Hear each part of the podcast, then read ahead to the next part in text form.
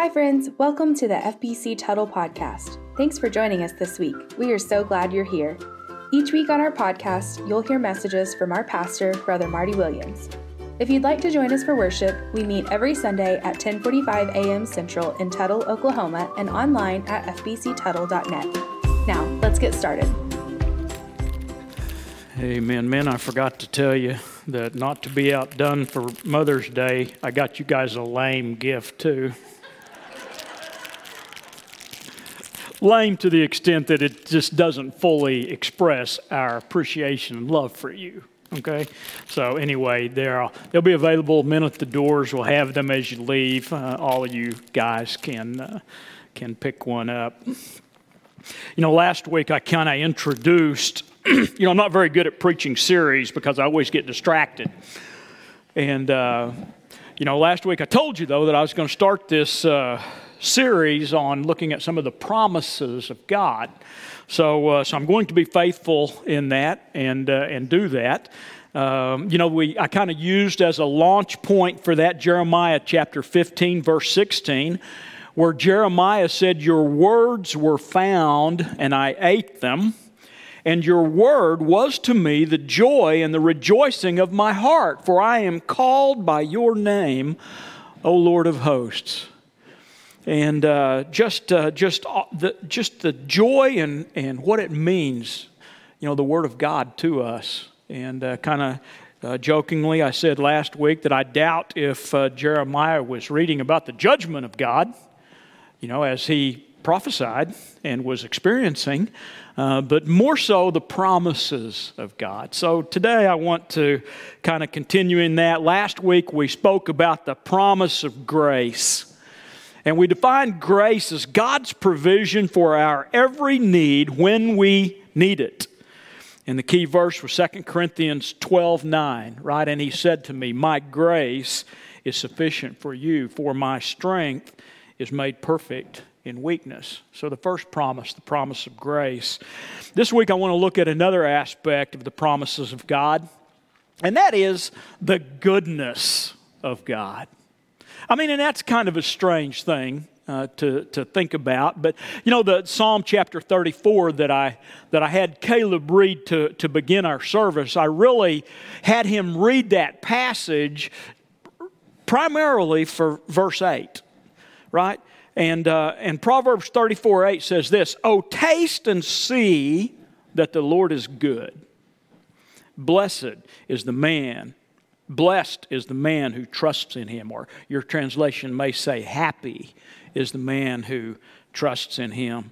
And uh, taste and see. And as I, as I studied that a little bit, it, it really, it, judge. Judge, determine for yourself. Taste and see. Judge, determine for yourself that the Lord is good. And I thought about, okay, well, how how was, how was, the, how was the psalmist expecting them to taste and see? And I, and I think it's right there. And, and by the way, this is not the message, right? This is just like the preamble to the message, right? Amen. It's good stuff, though. You know, how, how, does the psalmist was he expecting people to taste and see? And I think it's right there in those verses. In verse 4, he says, I sought the Lord, and he heard me, and he delivered me right? I sought the Lord. Taste and see by seeking the Lord. In verse 5, he said, They looked to him and were radiant, and their faces were not ashamed. He looked to him and were joy filled, right? They looked to God. That's how we taste and see. Verse 6 says, And he cried out. He cried out, and the Lord heard him and saved him. And I think that's how we taste and see by crying out. And then, lastly, in verse 7 and verse 9, it is to fear Him. The word fear is to hold in honor and respect and awe the Lord.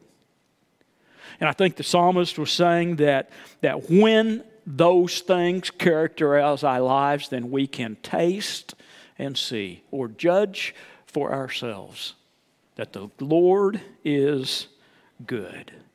And you know, as, as I was thinking about that, you know, I've got this cool computer program, right, where I just type in, Lord is good, and see how many times the Bible says that. And uh, in the Old Testament, the Bible says that eight different times. And, uh, and this isn't a message either, right? But it's good stuff, right? So I'm going to put these, I'm going to put these verses on the screen for you. The first one that, uh, that I, uh, that I want to, that I want to uh, just read to you, Psalm 135, 3 says, Praise the Lord, for the Lord is good. Sing praises to his name, for it is pleasant. Amen. Psalm 100, verse 5 For the Lord is good, his steadfast love endures forever, and his faithfulness to all generations. There, the, the goodness of the Lord is associated with his steadfast love and his faithfulness. Jeremiah 33 3 says, Praise the Lord of hosts, for the Lord is good. His mercy endures forever. The goodness of God associated with His mercy. And then in the book of Lamentations, guys ever read the book of Lamentations? Probably not. Lamentations chapter 3, verse 25 says this The Lord is good to those who wait for Him, to the soul who seeks Him.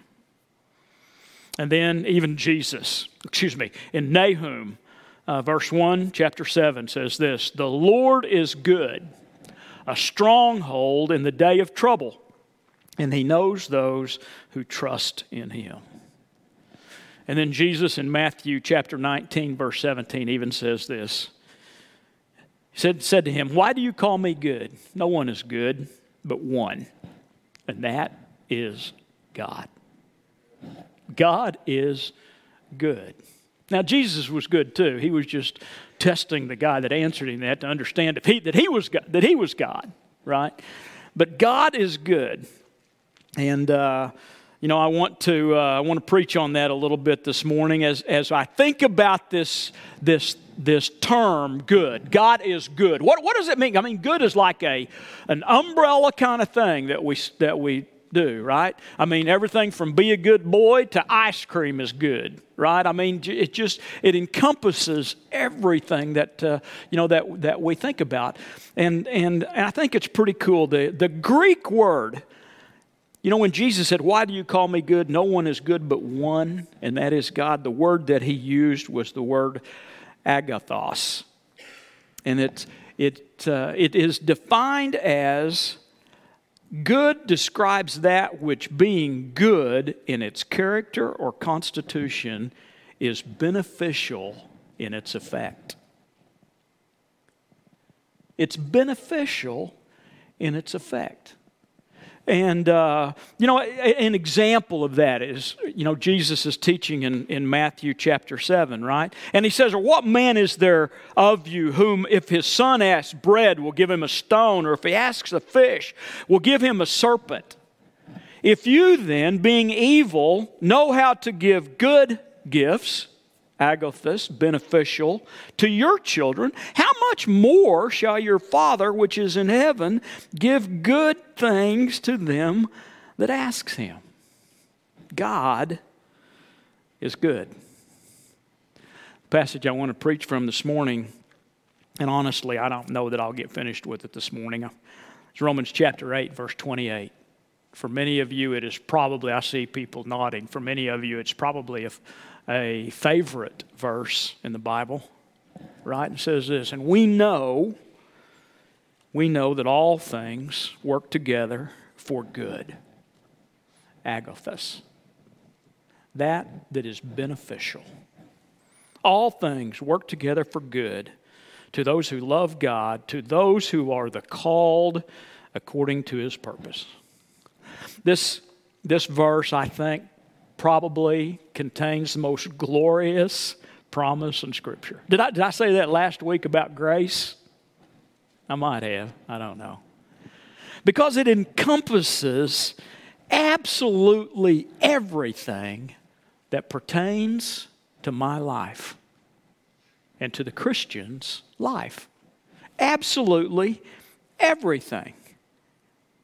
That all things all things work together for good.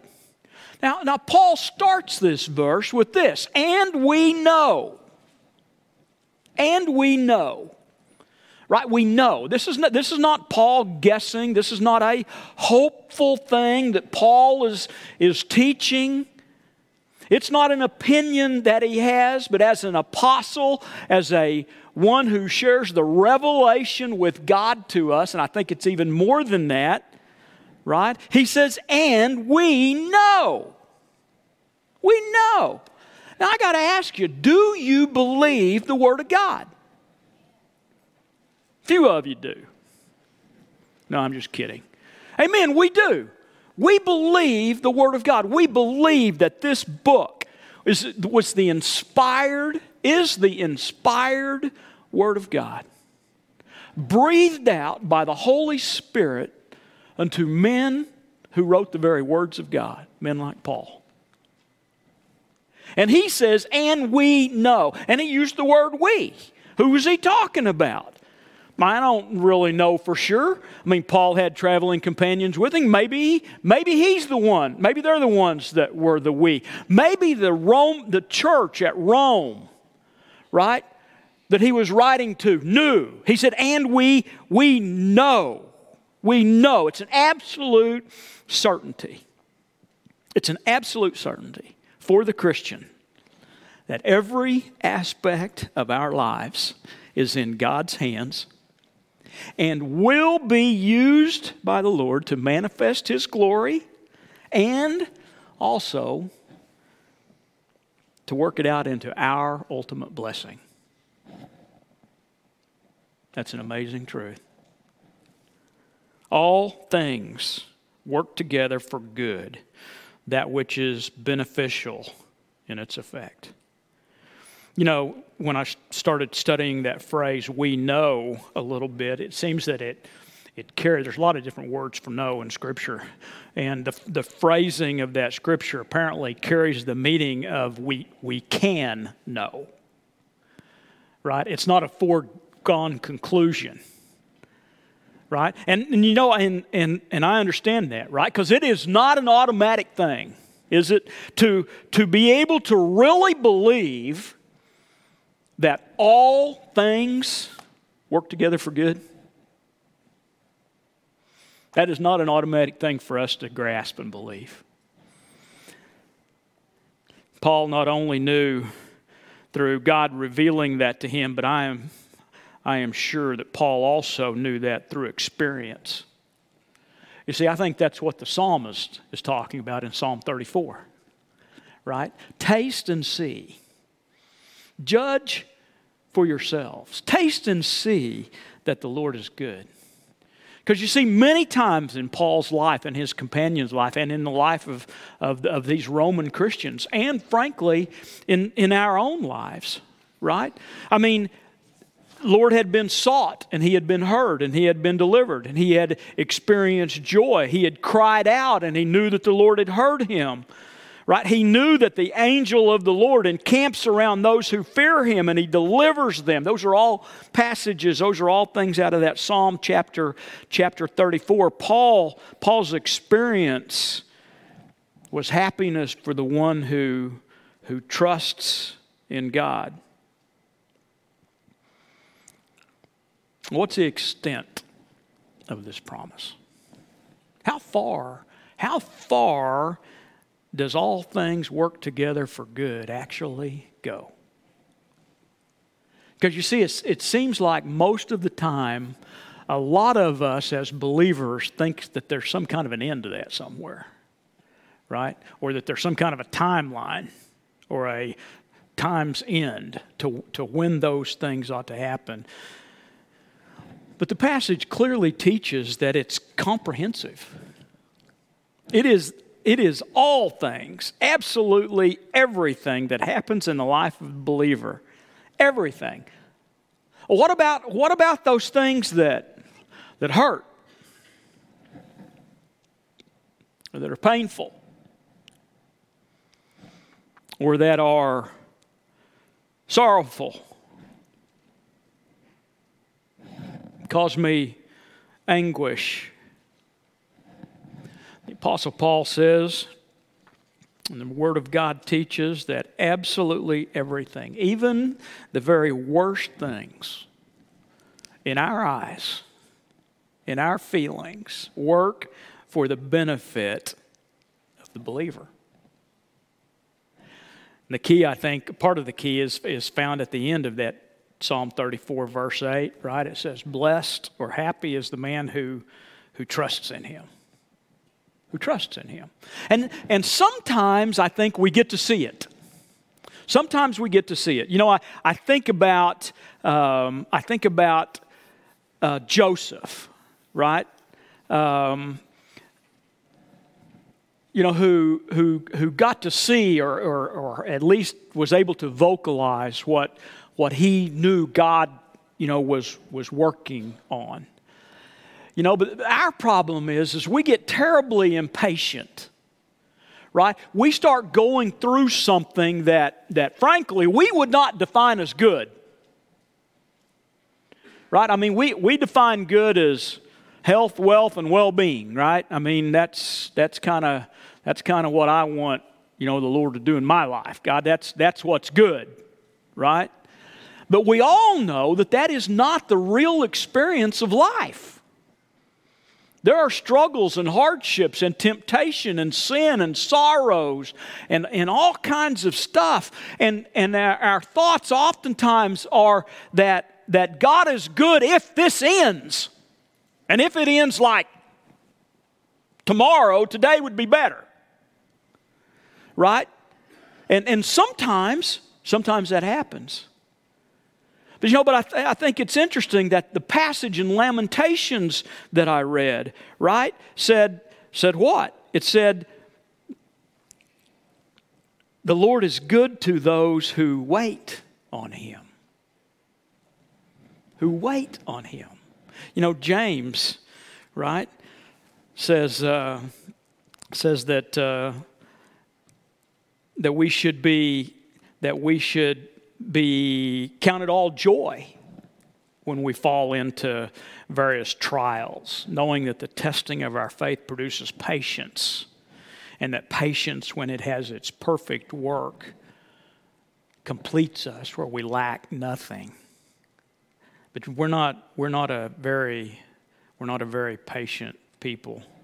Perfect example in Scripture is Joseph right? In Genesis chapter 50. Right, Joseph, after, after being hated by his brothers, sold into slavery,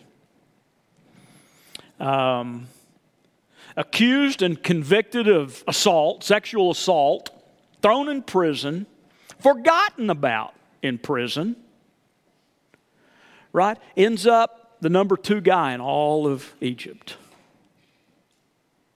And when his brothers come to him, dependent upon him for food, for their very ability to live, they are dependent upon the one they sold into slavery, and they are rightfully scared to death.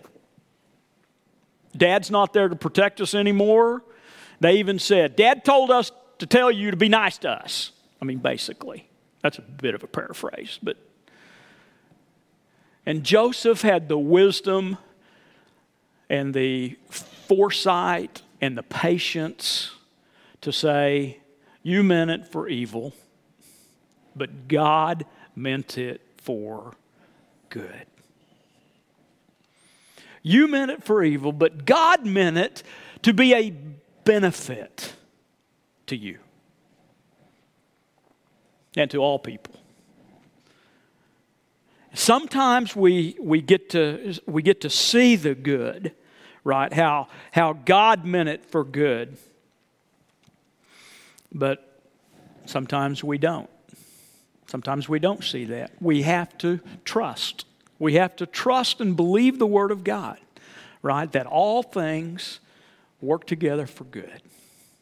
But it's also, it's also a conditional promise. And uh, one of these days, one of these weeks coming, probably, I'm going to teach a little bit on promises of God that are conditional on different things, right? Because there's promises of God to all kinds of people, right? This promise is a conditional promise, right? It says, and we know, we know, we are convinced, we know beyond a shadow of a doubt, we know it's just part of knowing who God is. We know that all things, all things, everything that happens, how everything is intertwined, all things work together for good to those who love God and are the called according to his purpose.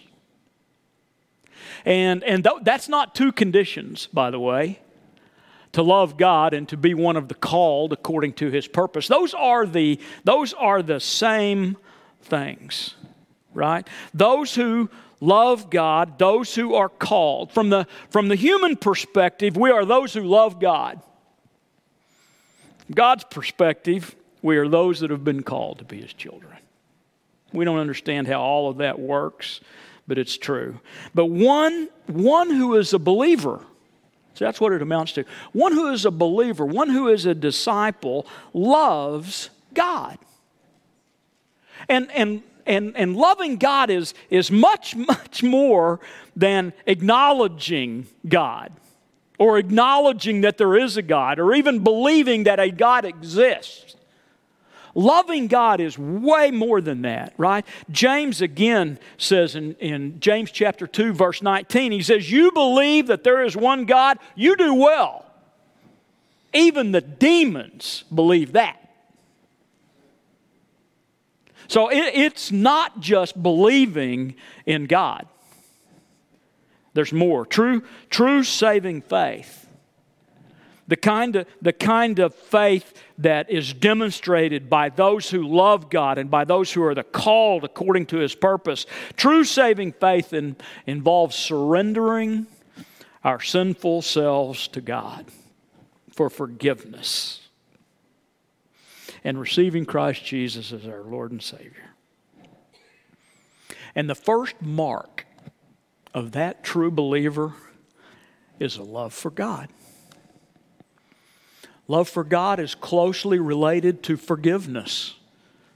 Amen? Because those that have been redeemed, those of us whose, whose the blood of Christ paid for our sin, and we have accepted that, we have repented of our sins and trusted in the blood of, of Jesus to do that, we are grateful for our forgiveness. Amen? Jesus told the Pharisees, right? The Pharisees jumped all over him one day for allowing a sinful woman, it was probably a prostitute, allowing a sinful woman to worship at his feet and to wash his feet. And Jesus said, She loves me much because she's been forgiven much. The mark of one who has been forgiven is a love for God. But also, the love for God is marked by obedience. Jesus said, Why do you call me Lord, Lord, and do not do the things I say? You see, it was, it was inconceivable. It is inconceivable that a child of God that has been forgiven, been adopted into the kingdom of God, that God promises good things. We, we are a people that seek to obey. The psalmist says, As the deer pants for water, so my soul longs for you, O God.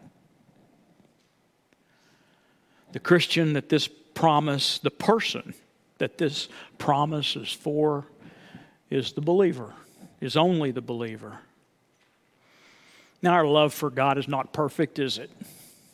You know, as, as long as, as we are in this fleshly body, we are going to have some struggles. These bodies were not created to last forever, they are finite. We are created to last forever, but these bodies aren't and we're going to go through some stuff we'd rather not go through. My wife was asking some folks this weekend, you know, do you know anything about arthritis? I'm thinking I'm getting arthritis. You know? And uh, I mean, hey, could be. You know what? Things happen. We live in a fallen world that is tainted by sin. Paul, just a little bit earlier in this passage in Romans chapter 8, talks about the groanings of creation. Right? We, this earth, this planet, us, we are not what the, the perfectness that God created man to be. We live in a fallen world and we are fallen people, and we're going to struggle with some stuff. We're going to struggle with some temptation and we're going to fall. We're going to say things that we shouldn't say. We're going to hurt people God would never have us to hurt. We're going to have our feelings hurt by people that God would never have that to happen. There's, there's just stuff that's going to happen that, uh, that we are, that we're, we're not perfect. But nonetheless, is your love for God real and growing? Do you long for the presence of God? Are you thankful for the forgiveness of sin? Are you walking in the light and the will of God as best you know it, in obedience to His word and to His will? If so, this promise is for you. All things all things work together for good.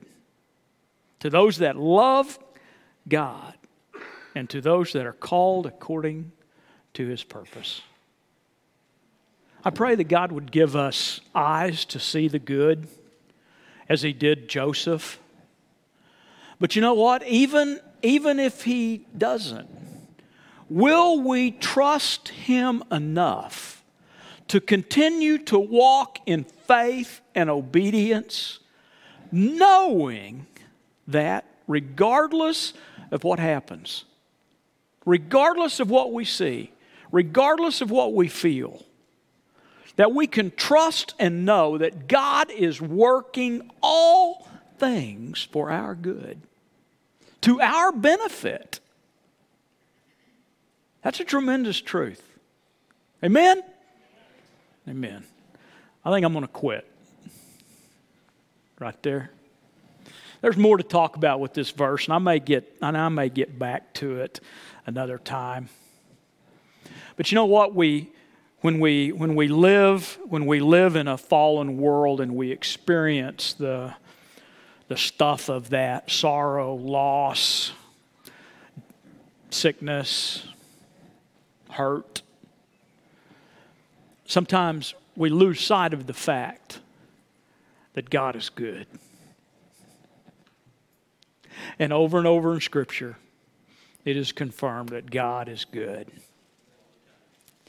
And He, even though He, he causes the sun to shine and He allows the rain to fall on the godly and the ungodly, the promise that all things, all things in life work together for my good that's just for me. And it's just for you. I pray that God would give us eyes to see that. Hey, friends, before you go, if you have a prayer request, we invite you to send us an email at prayforyou at att.net. That's P R A Y, the number four, Y O U at att.net. Or call the church office at 405 381 2492. If you'd like to learn more about our children's, youth, men's, women's, or senior adult ministries, visit our website at fbctuttle.net. Thanks again for joining us today. We love you and we hope you have a blessed week.